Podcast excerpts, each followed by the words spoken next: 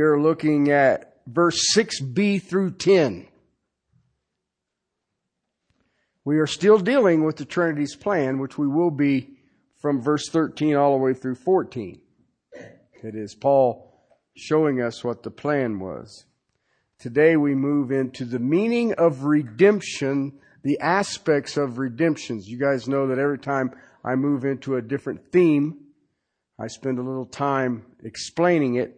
It's going to take me two weeks for this one. One, I will have to give you the definition of redemption.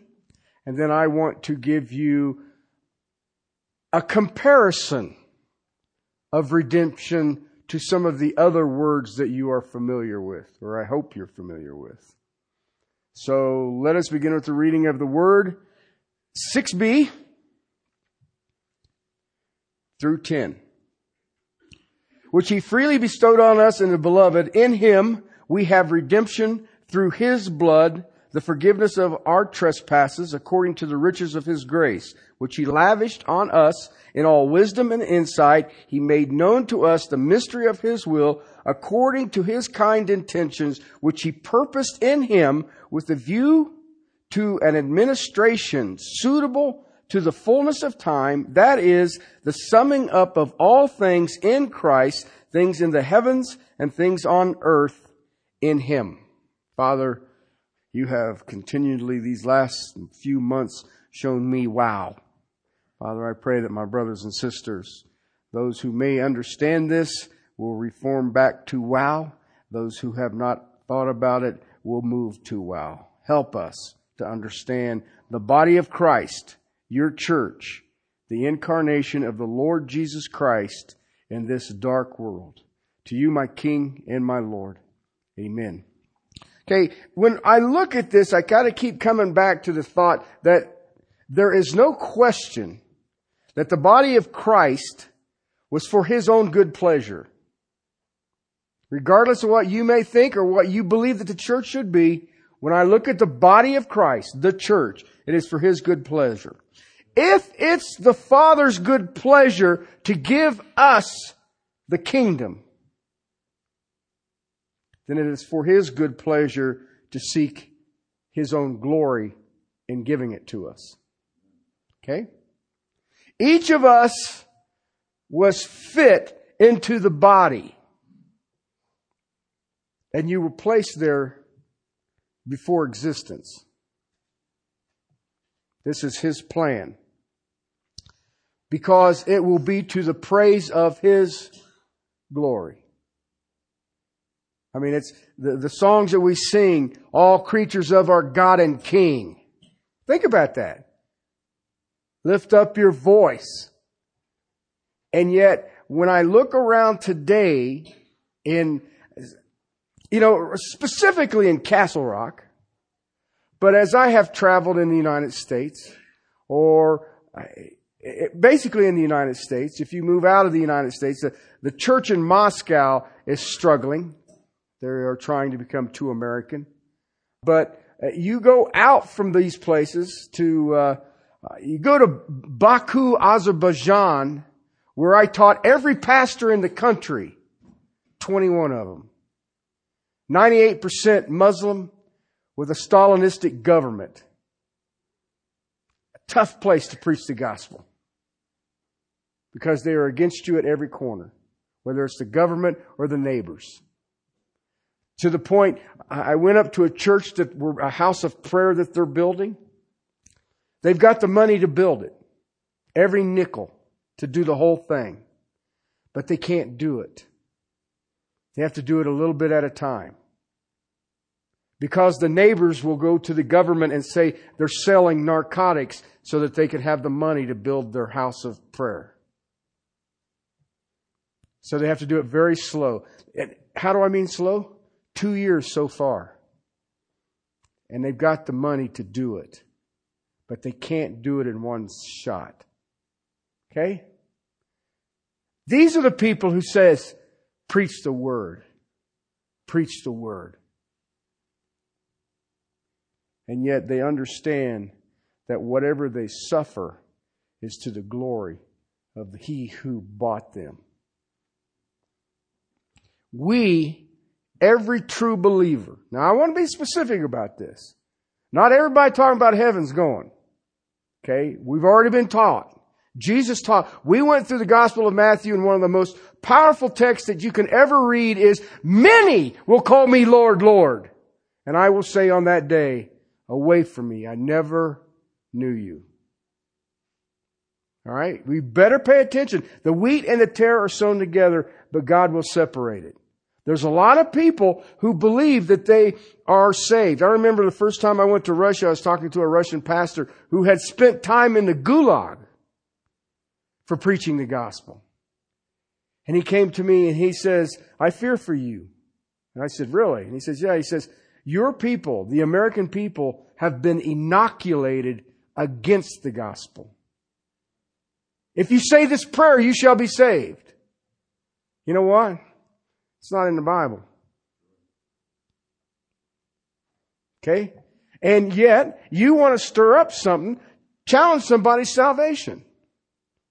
Just look at them, smile, look them in the eye, give them a big old grin, and say, you don't look saved. Alright? Duck. you will learn to turn the other cheek.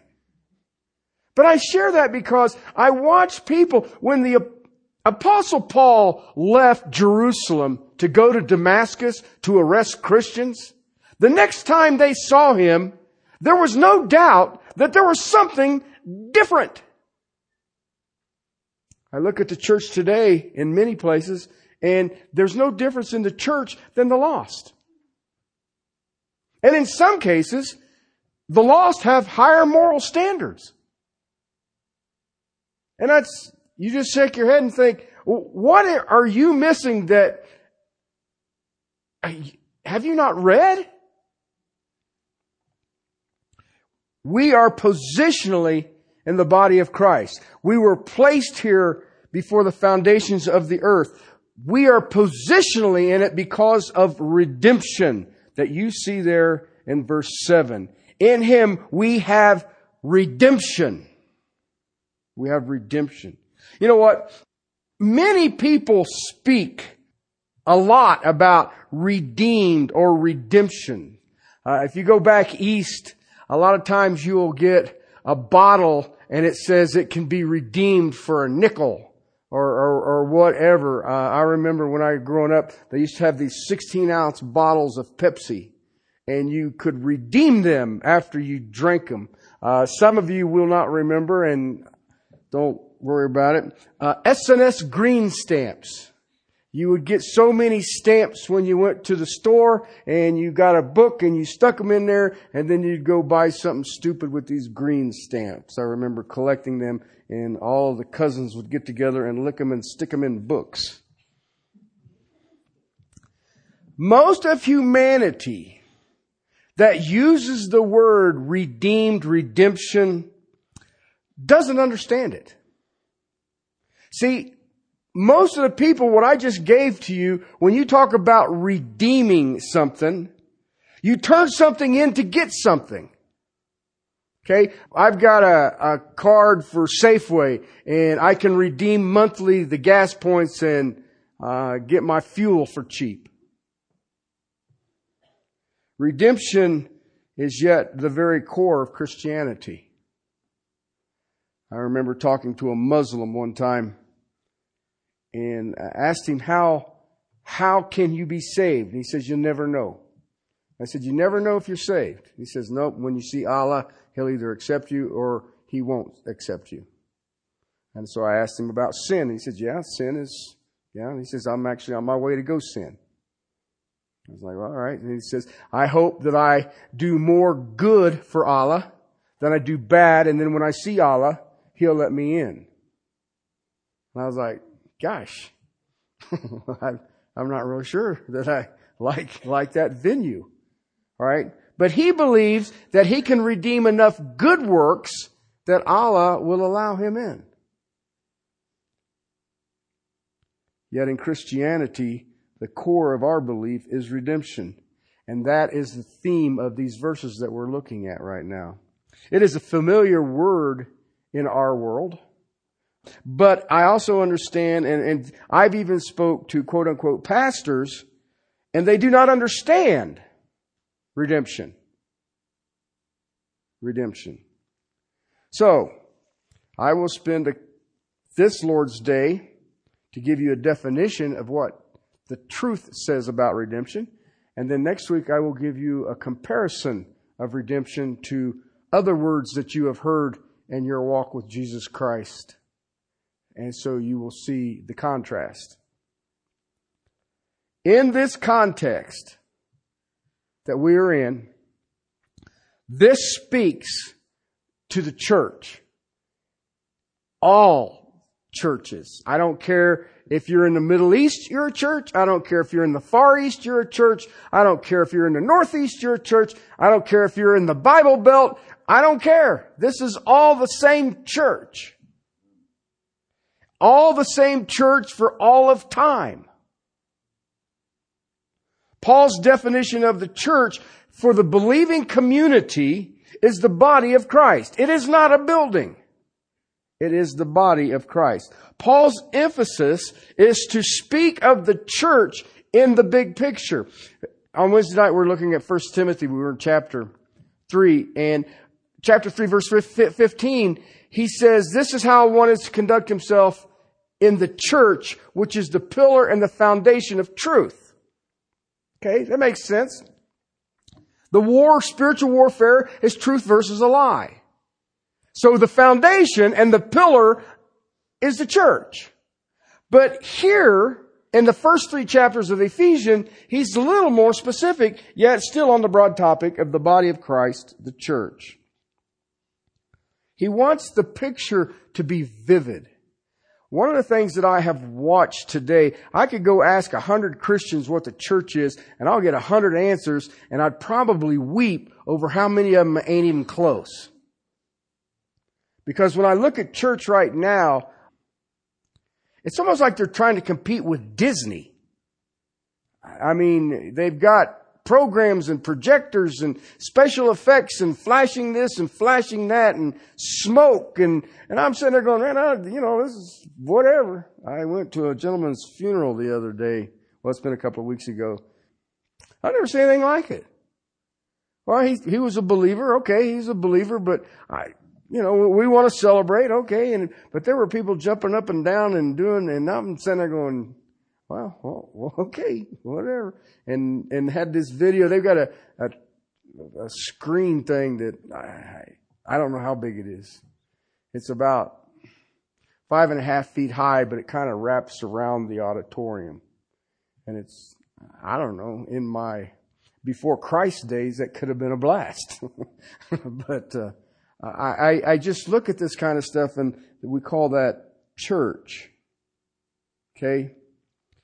Church. It is Christ incarnate in the world, indwelt by the living Lord. That's church. It has nothing to do with denominations. It does not have anything to do with organizations. It is Jesus in the world. That is the apostle Paul's focus. This letter, he's not dealing with individuals. He's not dealing with situations. He's dealing with what is one of my favorite things to deal with in all of my life. Pure, absolute, over your head deep theology. I like sitting back in my chair after absorbing something going, whoa, what was that? I just get a rush out of it. It is amazing to me. You just sit there and go, huh? Shazam! I better go take a walk on the bike path. And I do that. There's times I, I just gotta, gotta get some air moving through my ears. It is the theology of the church. It is specifically focused as the body of Christ. We are a body, and the head is Christ. So Paul gives us this picture of this living organism that exists to manifest Christ this day. He deals with the character of the church. And what you'll find is it is only the character of Jesus Christ. I mean, you look at three through six on the things that you were supposed to do. Are those not the characteristics of the Lord Jesus Christ? We are to love our wives as Christ loved the church and gave himself for it. We are Jesus in the world. Listen, you do you hear what I'm saying? The evangelist is not Jesus in the world. The preacher. You, we've got all of these administrative things that we plug people into. No, brothers and sisters, each and every one of us who are indwelt by the Lord Jesus Christ is Christ in the world. Every one of you have people in your lives that you can reach for the glory of the Lord Jesus Christ that I can never reach. We are to be doing what Jesus did. And immediately everybody's head goes, I want to walk on water. Okay? You'll have to wait a little while. Grand Lake, you might be able to get away with it right now. But most of it's fallen out. So you might want to try running on water. If you think about what Jesus did, everybody wants to talk about the healing and the, all the rest of it. You know what he did more than anything?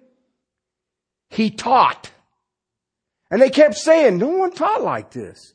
You know what they do today? No one taught like this. Why? Because ain't nobody teaching the Bible. We have cute little stories. They're wonderful.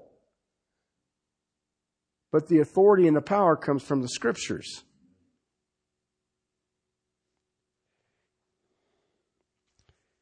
What did Jesus do when he was here?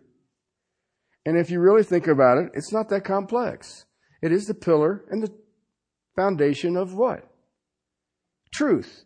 Had a little discussion with some pastors this week, and it said, you know, we're all here united in the person of Jesus Christ. And I was like, are we really? And they said, well, what do you mean? Well, in the beginning was the Word. The Word was with God. The Word was God. Some of the things you say about my Jesus ain't in the Word. So I don't know who we're united in. They love it when I show up. Listen, Jesus in this world, that is this book. Ephesians. The church is the body of Christ and how it functions. And he started it off with verse 3 Blessed be the God and Father of our Lord Jesus Christ, who has blessed us with every spiritual blessing in the heavenly places in Christ. It freaks Paul out. He didn't know what to do with himself. And then he pours into this, let's drown them in theology. So that in chapter 3, they can react according to what they know. It overwhelms Paul. It thrills Paul. He knows that the mystery of the body has been revealed to him and he can't contain it. He starts it out with how the body is formed. What was the mind of God in eternity before the world began? And the amazing truth there in verse 4 is that He chose us in Him before the foundations of the world. See, 3 through 14 is a glimpse of the eternal plan of God in forming the body. Listen, I was thinking about this this week. When I, when I think about the forming of the body, all right. Now I know that right now, eh, a lot of people have misconceptions of the body. They've, we've managed to pervert it in such a way that I'm not sure what it is. All right. I know what the scripture teaches of it. All right. But, you know, I watch people at times. They'll go to the book of Revelations and immediately began doing theological yoga to understand it. I look at the book of Revelations and I look at this and I say, okay, here was the plan of God before the foundations of the world and I'm worried about Revelations. Why? I mean, if he's got this part of it done and he did that before he ever made any of us, Is Revelations really that difficult? It doesn't make sense to me. And yet we want to look at that and I'm like, well, there's no stress here. I think we ought to all be jumping up and down saying, I'm in God's plan.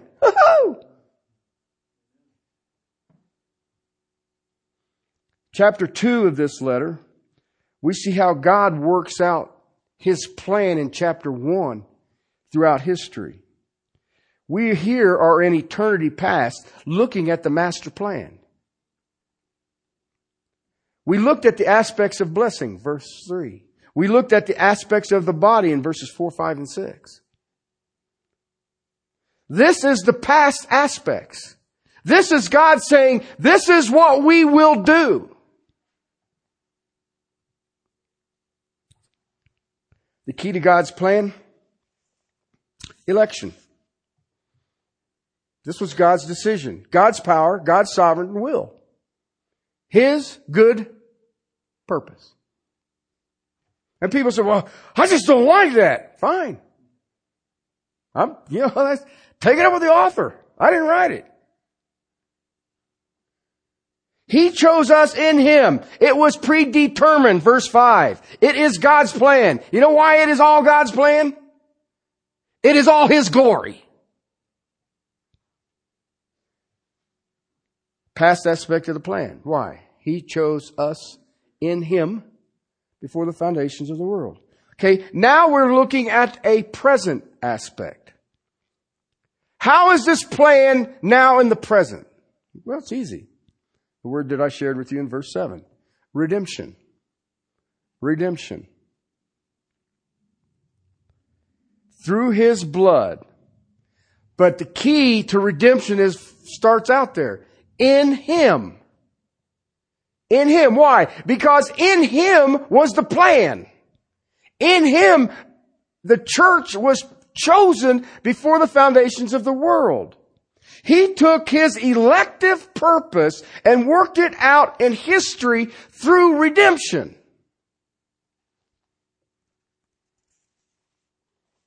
Third part of that plan we'll look at in a couple of months is our inheritance. Is our inheritance. He did this that you and I might inherit all things.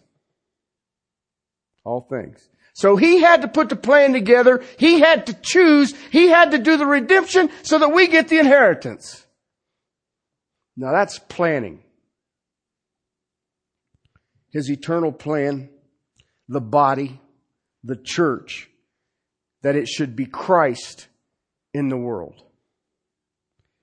It has an elective purpose. It had a redemptive plan and it has an ultimate inheritance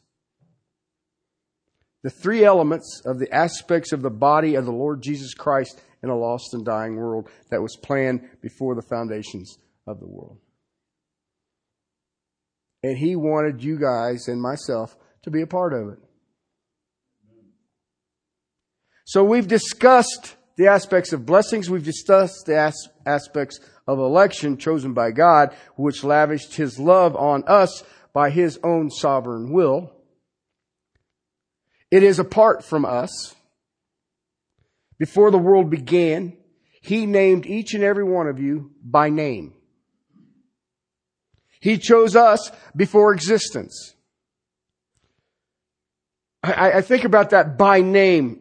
When my mom and dad were expecting me, my, uh, my mom and dad came to the conclusion that if the child born was a girl, mom would pick the name. If it was born a boy, then dad would pick the name. Okay? so my mom said, if I have a girl, I will name her Terry.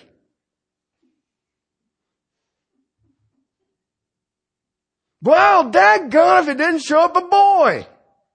And my dad in his infinite creativity says, I'll name him Terry. But what is amazing to me about that, God knew my name before He ever made the stars or the heavens. And He says, you're doomed to be Terry. so get over it, dude. It is apart from us. He chose us before existence to place us into His body. The reason that we have such value, that we are such worth, is because we were chosen and given the privilege of being a part of His body now. We are His testimony. We bear witness of Him in the darkness. We are the light and it is in each of us. And the light gets greater and greater as the body of Christ starts operating in the power and the authority that she possesses. How did he make this all happen? It was easy. Redemption. Redemption. Purchased back from the slave block. Anybody been, ever been to a sale barn? That's a sale block. Slave block. Same thing. You go in there and you bid to the owner what you want for whatever it is you think you're buying. I've seen it everything from motorcycle parts to cars to sheep to pigs to cows to horses. You name it.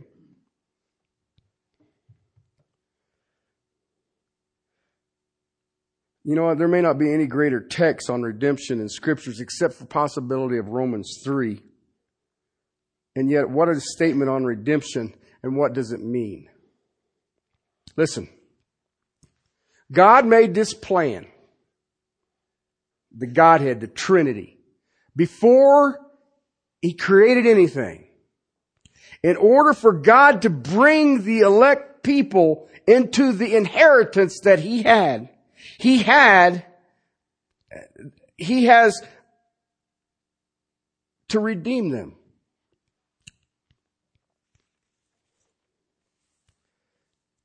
It is to buy back from an owner. Okay? Whoever it is. Right? That is the concept of redemption. So I'll deal with the definition and the conclusion of this so that you have an idea of what I'm talking about. Theologically, it is an act of God by which God himself pays a ransom, the price for sin. I've got a book in my office and it's about that thick. Okay. And if you look on the binding on the end, on the side of it, it's got its title. You know what its title is? Sin. I really thought it'd be a bigger book, but, but it's about, it's about that thing. I thought, well, a sin book ought to be like, you know, you, you need a pickup to move it around.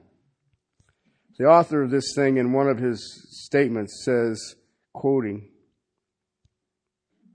of sin is an outrage to his holiness. Unquote. Unquote. An outrage to his holiness.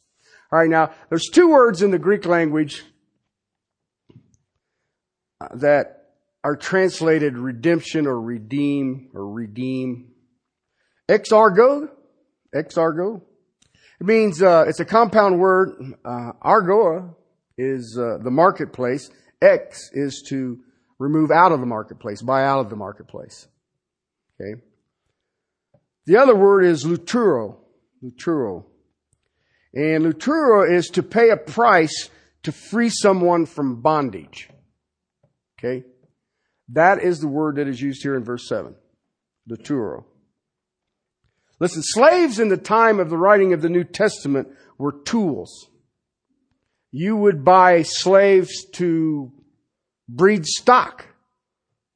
Uh, you would buy slaves that might be an artisan because you want to do something artistic, or you might buy a slave that is a metal worker, a leather worker, whatever, a herdsman and you would go to the owner and you would buy that. They were tools. They were tools. I know some people who work real ranches and they'll have horses and that horse is a tool. It isn't a pet. You don't buy it to show it.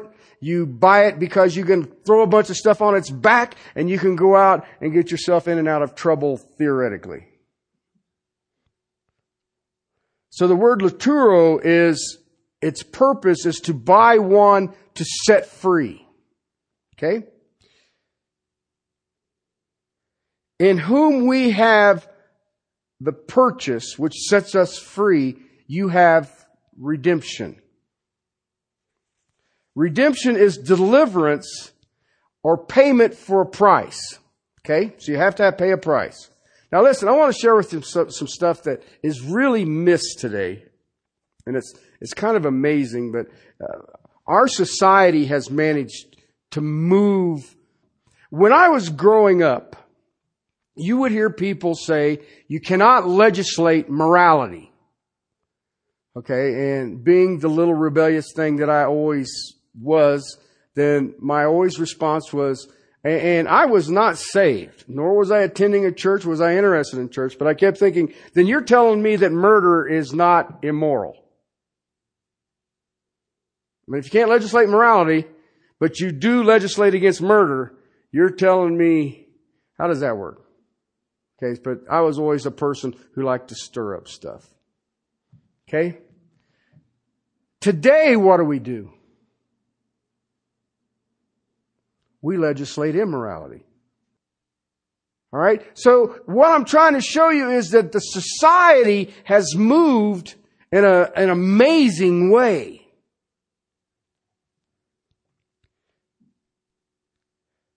Because what I have learned in my years of life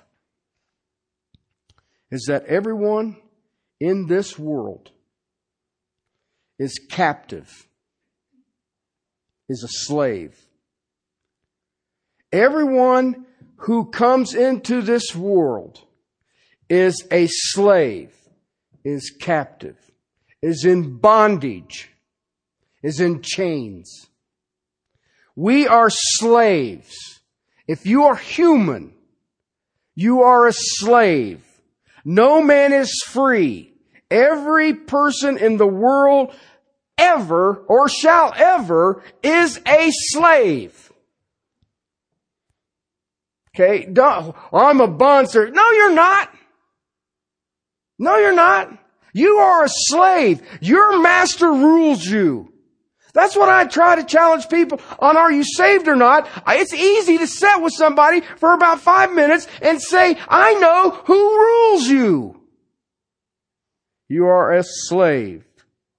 Okay? Now that we've got that out of the way, who is their slave master? Who is the master?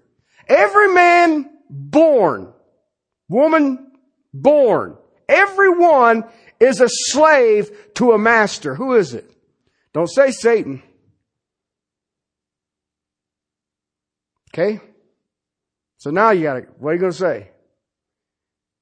Sin! Sin is our master! Tell me it isn't. Nobody here struggles with it.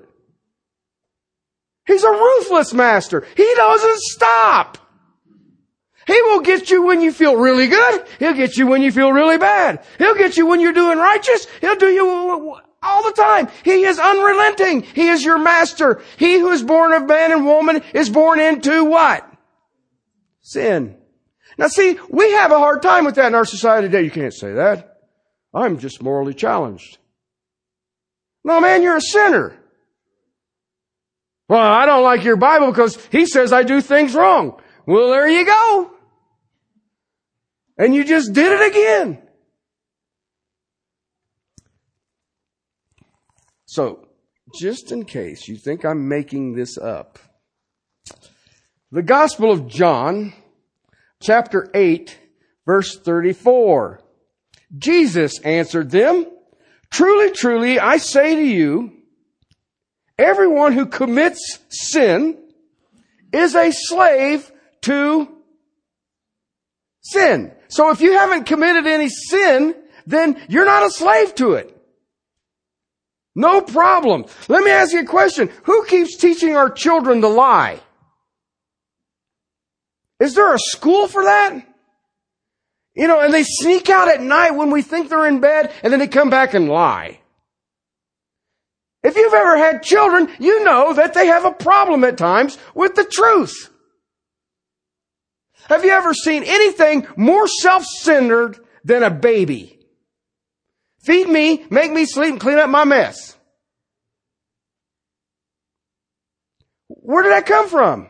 Oh, if you're born a man and woman, you conceived in, oh yeah, I remember now.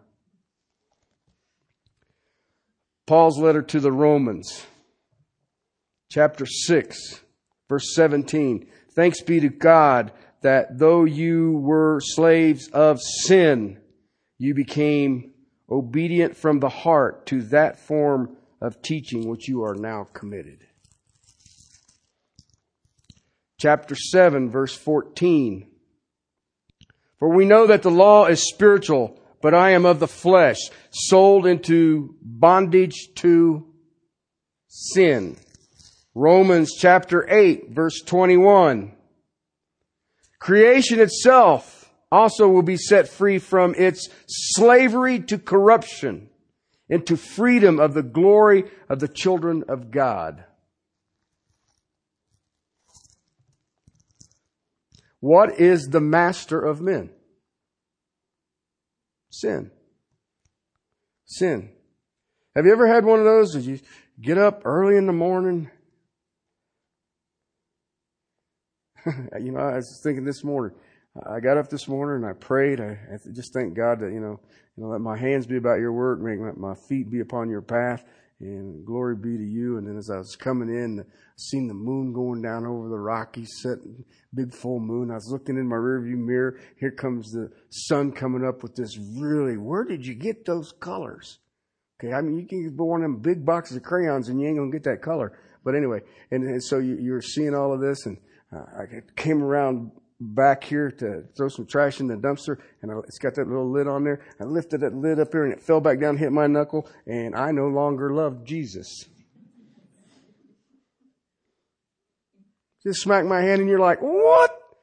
I've seen the glory of His creation everywhere, but I've quiet in my heart, and it's just a joy. And now I just want to blow up this can. What is the captor of men? Sin. What holds men? What masters men? Sin. And you know what is amazing about sin? Sin demands a price to be paid. If you wish to be released from sin, you must pay a price. What is, depending on your translation, what is the wage or what is the penalty of sin? Death. And at death, guess what? You're free from sin. You can take a body in the morgue and you take a hat pin. Everybody know what a hat pin is? Okay? You take a hat pin, stick them right in the butt. And they won't have a bad word for you. They won't yell at you. They won't cuss at you. They won't do anything. Why? Because sin is dead. Right? So the penalty of sin is what? So if you want to be free from sin, what do you got to do? There you go. Very simple, very easy. So to purchase sinners from the chains, from the shackles, from the bondage of sin, the slave's got to go to the slave block. And guess what? There must be a death. Without death, there is no remission of sin. Okay? Look at what you're reading in Leviticus. What is that? Guilt offering. Sin offering. What are you doing? I'm trying to do what? Get rid of the penalty of sin. What is it? An animal's going to die. And a priest is going to get fed. Right? I mean, that's all that is. It's over and over and over, and yet we all smart enough to know that if I take and kill a lamb, it ain't doing a thing for my sin. And if you don't believe me, ask the lamb. Lamb said, you're, you're wasting a good chop here, guy. In the Old Testament, it says, the soul that sins, it shall certainly die. So the price of sin is what? Death. Okay, let's, I, you don't have to be a theologian to argue this. You don't even have to be a believer to argue this. Tell me who got out of this life alive. Nobody I know. Jesus did.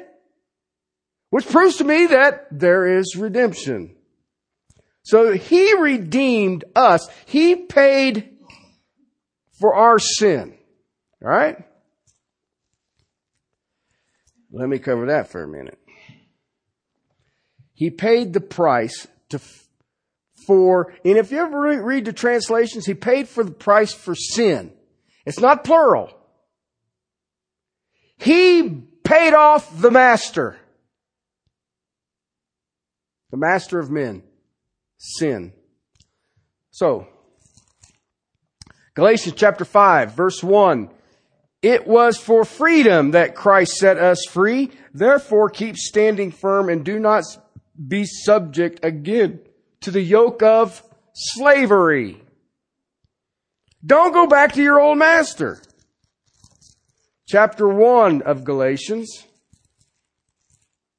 verses 3 and 4. Grace to you and peace from God our Father and the Lord Jesus Christ who gave himself for our sins so that we might be rescued from this present evil age according to the will of our God and Father. That's the therefore. Okay? We have been delivered by Christ. We have been delivered from the yoke and the bondage of evil. That's Galatians.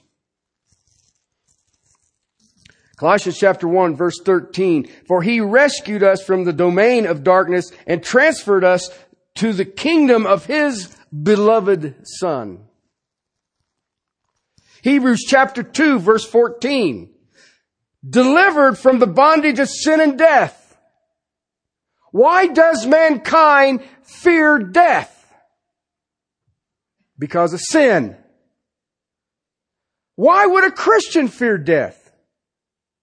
You have been bought out of it. Sin and the fear of death holds men captive. Holds them captive.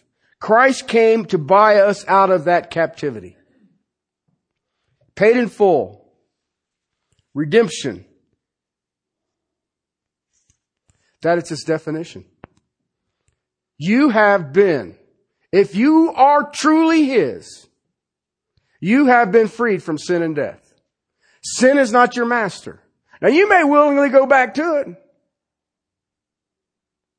But, you know, it's, it's sort of like, I'll use me as an illustration. I remember uh, when we were kids and cigarettes were 21 cents a pack. Okay. And I remember the first pack I went out and bought was a pack of Winston's. I will not tell you how old I was. Okay. I'm, I refuse to do that. But I went out and bought them. Okay. So we snuck down in the barn where my grandparents was, and everybody said, hey, we got cigarettes, man. Let's try this thing. So we all took a cigarette, we put it in our mouth, we took a match, we lit that thing, and I thought I was going to die. I knew for a fact that my liver was going to cough right out my nose. Okay? And then, you know, in my, our brilliant, infinite wisdom, slave to sin, you take another hit on it. And guess what? There goes your kidney out your nose. And then in your infinite wisdom, you take another hit on. Your eyes are watering. You're just three shades of green. And you're like, well, I'm glad I'm a man now. I can smoke. And I thought, how stupid it is. But you keep doing it. Eventually your body says, yeah, I can handle this. And I see people do that. I remember the first time my dad gave me a beer and I back gagged. Why would anybody drink that? That is awful. And yet, we always go back to it. Why? That's what sin is. Why? This is going to make you what? What's it going to make you? What's it going to do? Do you see what I'm trying to get at? That is the bondage that we are all in. We think that we convince ourselves this is going to be really good. This is really, really good. Why do I feel like I'm going to die? Because everybody said it's going to be really good. Well, then try it again. And it'll get better. And you know what is amazing?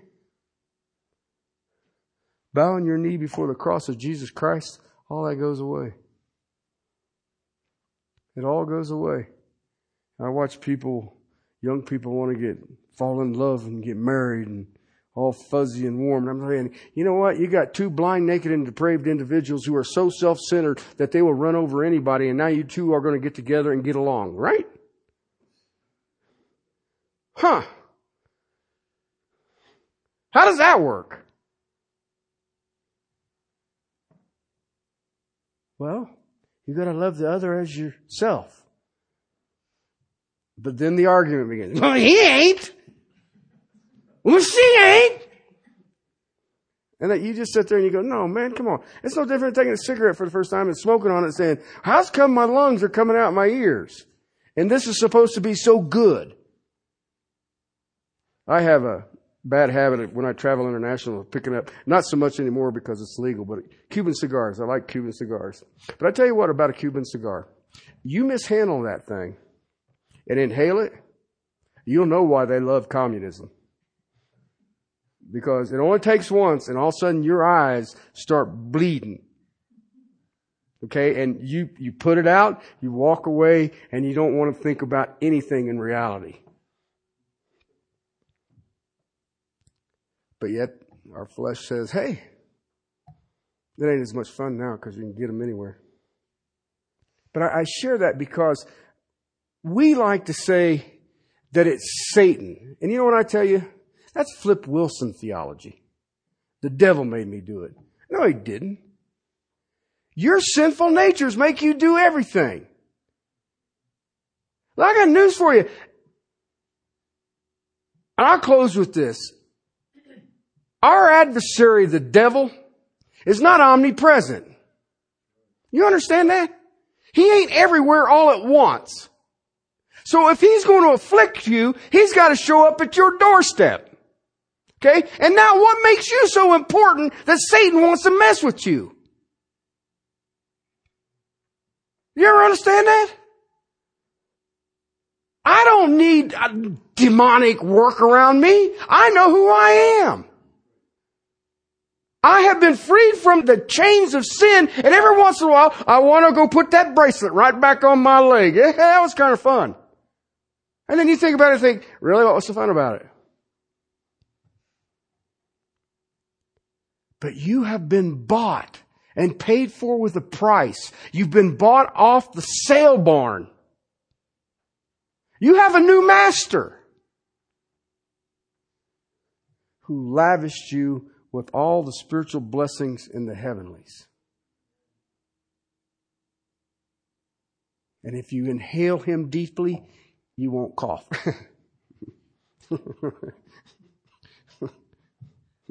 There's some theology in there somewhere. I know there's got to be something. Please, my brothers and sisters, understand the price is paid. The price is paid. We have been delivered from the bondage of sin and death.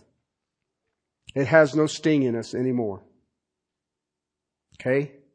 That is what it means to be in the body of Christ. Next week I will contrast redemption with some other terms that you are all very much aware of. All right, let's pray. Father, thank you for your word. Father, we are overwhelmed by the amazement of the heart of the apostle Paul. But Father, as I look at all of this, I am amazed at what you have done, what you have planned. Father, the degree of emphasis that you have placed in just this chapter just makes me rejoice when I read your book.